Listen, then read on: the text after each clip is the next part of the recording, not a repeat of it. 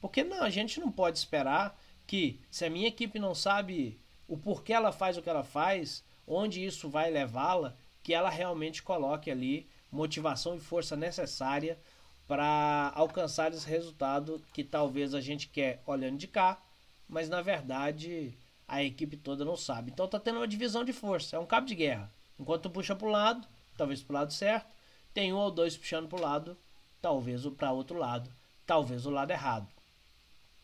E aquela velha regra que todo mundo diz, ela é assertiva, né? Se eu, se eu quero resultado diferente, eu tenho que fazer diferente.